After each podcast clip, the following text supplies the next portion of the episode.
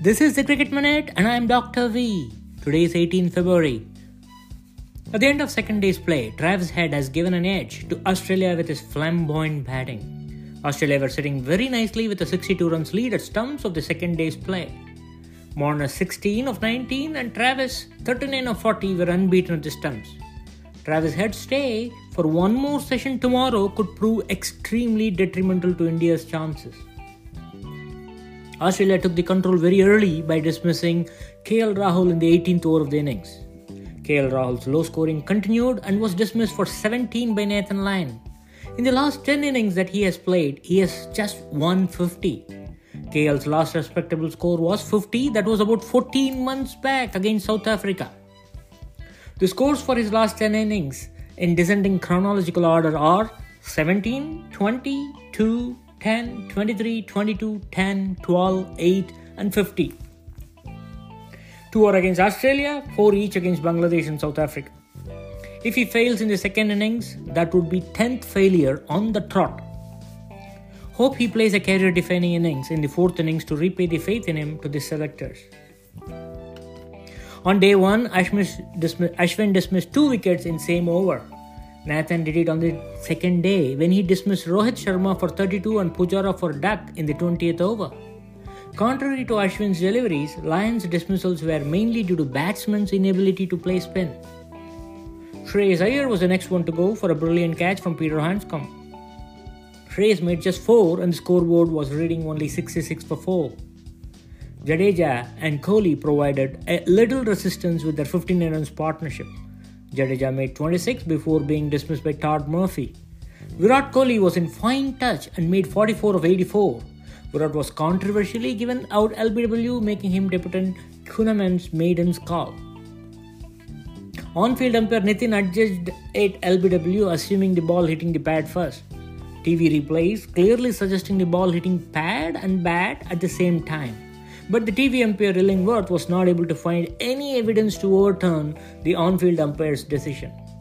The rule book for LBW clearly says in 336.22 if the ball makes contact with striker's person and bat simultaneously, this shall be considered as the ball having first touched the bat.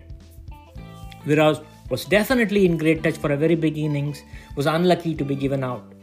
Unsure why this law, this rule of 36.2.2 was not considered by Illingworth as a overriding uh, evidence. K.S. Bharat failed for the second time in a row with a bat. He was dismissed by Lyon. With score reading 139 for 7, Akshar Patel and Ravichandran Ashwin provided a masterclass partnership of 114 runs. Ashwin made 37 of 71 and Akshar Patel made 74 of 115.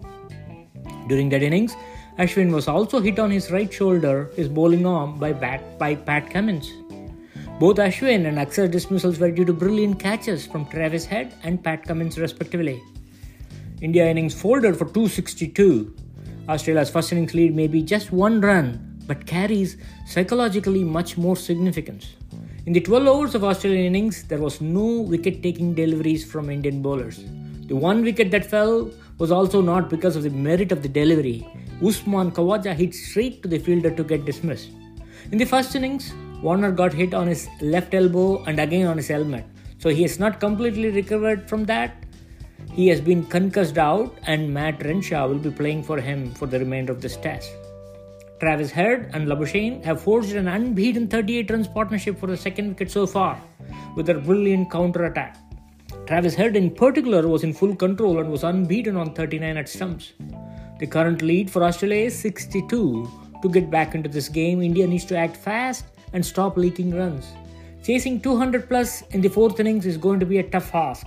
Hope Indian batters play Ashwin more in the nets and get ready to face Lyon in the fourth innings. In the first test against New Zealand, England have strengthened their hold further at the end of third day's play. New Zealand are struggling at 63 for 5, thanks to magic spell of 4 for 21 from Stuart Broad. Stuart Broad dismissed the timber not just once, four times. Conway, Kane Williamson, Latham, and Tom Blundell, all four were clean bowled by good length deliveries of Stuart Broad pitching on the off stump with inward movement. Daryl Mitchell and Michael, Mitchell, Michael Bracewell were at the crease at the stumps on day three. With two full days to go, England need 5 wickets and New Zealand need 331 runs to win this test match. In the T20 Women's World Cup, with 4 victories in the group stage matches, Australia becomes the first team to reach semi-finals. Australia women are the reigning champions and have won the T20 Women's World Cup 5 times already. Bangladesh is out of the tournament with their 3 straight losses. Sri Lanka, New Zealand and South Africa in Group 1 still has chances to reach the semi-final in Group 2, England has 3 wins from their 3 matches. India has 2 wins from their 3 matches. India lost to England today. India was doing well in the response until Deepti Sharma's lack of cricketing sense denied batting for the informed Richa Ghosh. Deepti used up 9 deliveries instead of rotating strike to Richa Ghosh. Richa remained not out on 47 of 34. In a close game, England defeated India by 11 runs. Renuka Singh's career best haul of 5 for 15 in 4 went in vain. For Group 2, England and India are the favourites to make it to semi. Ireland is out of the tournament with their three straight losses. Pakistan and West Indies are not ruled out yet. If Ireland upsets India with a win, it opens up chances for West Indies and Pakistan. They have to win the remaining matches to be in contention. That's it for this episode. See you in the next. Thanks for listening.